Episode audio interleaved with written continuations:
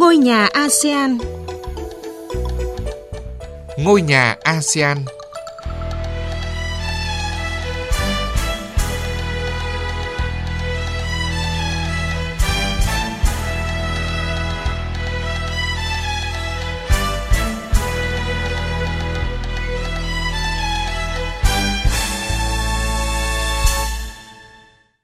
Kính chào quý vị và các bạn. Mời quý vị và các bạn nghe chương trình Ngôi nhà ASEAN trên kênh Thời sự VV1 với các nội dung chính sau đây.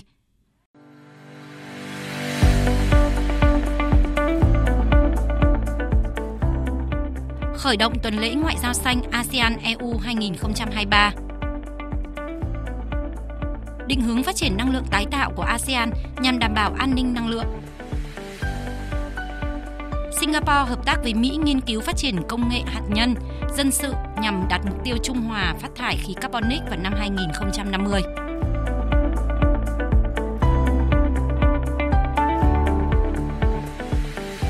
Thưa quý vị và các bạn, hơn 300 quan chức từ ASEAN, Liên minh châu Âu và các quốc gia thành viên hôm thứ Hai đầu tuần đã tham gia chuyến đi bộ dọc theo tuyến đường Jalan Sudirman ở thủ đô Jakarta, Indonesia.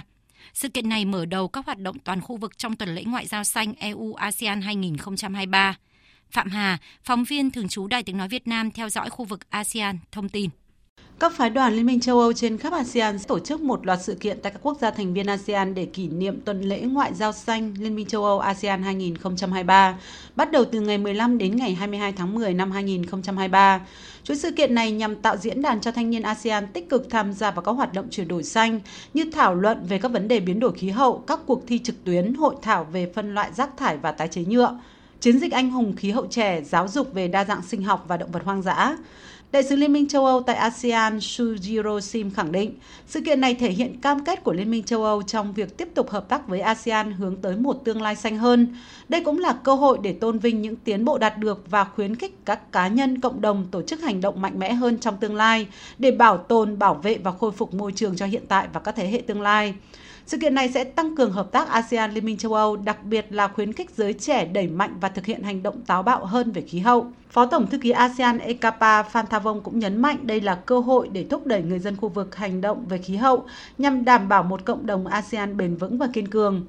Lần đầu tiên được giới thiệu vào năm 2019 với tên gọi là Tuần lễ Ngoại giao khí hậu, Sáng kiến này đã trở thành một sự kiện hàng năm để phái đoàn Liên minh châu Âu, đại sứ quán các quốc gia thành viên Liên minh châu Âu trên khắp thế giới tổ chức các sự kiện nhằm thúc đẩy đối thoại và hợp tác về biến đổi khí hậu.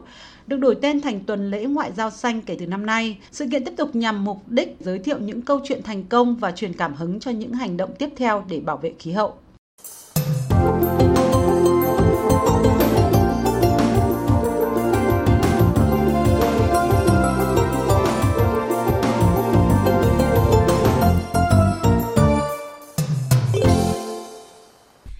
Quý vị và các bạn, ASEAN hiện đang là một trong những khu vực phát triển năng động nhất thế giới, kéo theo nhu cầu năng lượng ngày càng tăng.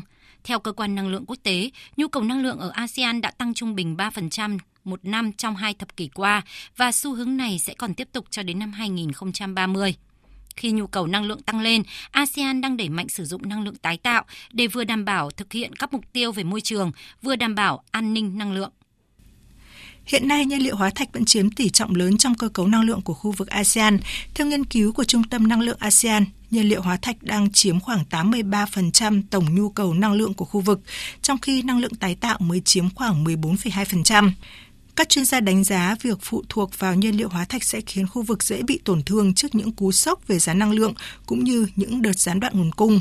Có thể lấy một số ví dụ như cuộc khủng hoảng Nga-Ukraine đẩy giá năng lượng tăng cao với giá dầu đạt mức cao nhất trong vòng một thập kỷ hồi tháng 3 năm ngoái. Và mới tuần trước, giá dầu cũng tăng gần 6% khi bùng phát xung đột giữa Israel và Hamas. Ông John Kika Yonaidi, Giám đốc Ban hoạch định chính sách Trung tâm Năng lượng ASEAN lý giải. ASEAN có năng lực tài chính khác với châu Âu. ASEAN không thể trả chi phí cao hơn những đối tác khác để có được nguồn cung cấp năng lượng riêng cho khu vực. Trung tâm Năng lượng ASEAN ước tính nếu các quốc gia Đông Nam Á không thực hiện những sáng kiến quan trọng hoặc bổ sung vào cơ sở hạ tầng sản xuất hiện có, khu vực này sẽ trở thành nhà nhập khẩu dòng khí đốt tự nhiên vào năm 2025 và than đá vào năm 2039. Điều đó sẽ làm tăng giá nhiên liệu hóa thạch và gây thêm căng thẳng cho người tiêu dùng. Vì vậy, các quốc gia trong khu vực đều đang nỗ lực đa dạng hóa các nguồn năng lượng, thúc đẩy chuyển đổi sang năng lượng tái tạo để vừa đáp ứng nhu cầu của tăng trưởng kinh tế, vừa đảm bảo an ninh năng lượng. Ông Benny Suryadi, quyền giám đốc Ban năng lượng bền vững và năng lượng tái tạo, Trung tâm năng lượng ASEAN cho biết.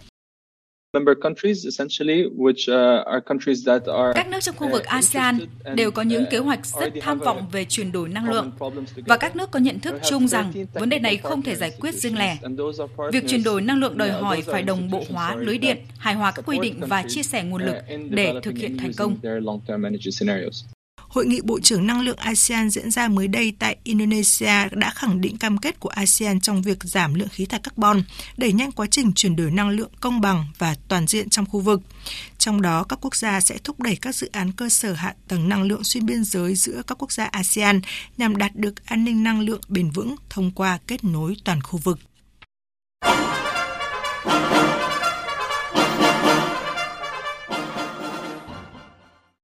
Thưa quý vị và các bạn, cũng liên quan đến lĩnh vực năng lượng sạch, trong chuyến thăm của Phó Thủ tướng Singapore Lawrence Wong tới Mỹ vừa qua, hai bên đã thảo luận về tăng cường hợp tác trong lĩnh vực công nghệ, trong đó đáng chú ý là công nghệ hạt nhân dân sự. Theo ông Lawrence Wong, phát triển năng lượng hạt nhân là một hướng nghiên cứu nhằm đạt được mục tiêu của Singapore về đạt phát thải carbon bằng không vào năm 2050. Nhân chuyến thăm của Phó Thủ tướng Singapore Lauren Ong tới Mỹ, hai bên đã tổ chức đối thoại công nghệ Mỹ-Singapore, tập trung vào các công nghệ mới nổi như công nghệ trí tuệ nhân tạo AI, công nghệ sinh học, công nghệ kỹ thuật số, làm nền tảng thúc đẩy thịnh vượng, cũng như tăng cường trao đổi giữa Mỹ và Singapore nói riêng, Mỹ và khu vực ASEAN nói chung. Bên cạnh các kết quả như hai bên nhất trí thành lập nhóm công tác quản trị AI song phương, tập trung vào việc thúc đẩy các nguyên tắc chung để đổi mới AI an toàn, đáng tin cậy và có trách nhiệm, xây dựng lộ trình hợp tác kinh tế số, trong đó vạch ra các nguyên tắc và mục tiêu chung về các vấn đề ưu tiên như quản trị dữ liệu, tiêu chuẩn kỹ thuật số, hòa nhập kỹ thuật số, bảo vệ người tiêu dùng. Một nội dung mới được hai bên đề cập tại đối thoại công nghệ lần này là Mỹ hỗ trợ Singapore nghiên cứu phát triển lĩnh vực hạt nhân dân sự nhằm thực hiện quá trình chuyển đổi năng lượng. Phó Thủ tướng Singapore Lauren Ong cho biết. Chúng tôi đang ở bước nghiên cứu sơ bộ về lĩnh vực hợp tác này và vẫn chưa đưa ra quyết định cụ thể nào về các bước đi tiếp theo. Lý do, đây là một lĩnh vực mới đòi hỏi cao về mức độ an toàn, nên chúng tôi cần thực hiện xây dựng năng lực từng bước một. Kế hoạch xanh 2023 của Singapore đã nhấn mạnh yêu cầu chuyển đổi sang sử dụng năng lượng sạch. Hiện thì khoảng 95% điện năng của Singapore được tạo ra từ khí đốt tự nhiên. Bộ Môi trường và Phát triển bền vững của Singapore cho biết Mục tiêu của quốc gia này là tăng công suất năng lượng mặt trời lên mức tối thiểu là 2 gigawatt vào năm 2030, đáp ứng khoảng 3% nhu cầu điện dự kiến. Mặc dù điều kiện địa lý của Singapore hạn chế các lựa chọn năng lượng tái tạo, nhưng Singapore tin tưởng các giải pháp công nghệ mới có thể giúp thực hiện các mục tiêu đặt ra. Bà Kavita Gandhi, chuyên gia thuộc Hiệp hội Năng lượng Bền vững của Singapore, cho biết. At the moment, most of our ở thời điểm này, hầu hết các nguồn năng lượng của Singapore đều được nhập khẩu. Nhưng khi chúng tôi tiến về phía trước, chúng tôi sẽ phải tìm kiếm các công nghệ mới. Mặc dù các nguồn năng lượng đó hiện nay có thể chưa có mức độ cạnh tranh về mặt chi phí, nhưng tôi tin chúng tôi đang đi đúng hướng để có thể đạt được mục tiêu cân bằng phát thải carbon vào năm 2050. Hiện Singapore cũng đẩy mạnh hợp tác với các thành viên ASEAN để nhập khẩu năng lượng sạch Năm ngoái, tập đoàn Kepen Electric của Singapore đã ký thỏa thuận 2 năm với Lào để nhập khẩu tới 100 MW điện tái tạo qua Thái Lan và Malaysia, và năm nay tiếp tục ký hợp đồng nhập khẩu 1 GW điện sạch từ Campuchia. Mục tiêu của Singapore là đến năm 2035 nhập khẩu 4 GW điện sạch của các quốc gia trong khu vực, chiếm 30% tổng nguồn cung điện năng của quốc gia. Nội dung vừa rồi đã kết thúc chương trình Ngôi nhà ASEAN hôm nay. Cảm ơn quý vị và các bạn đã quan tâm theo dõi.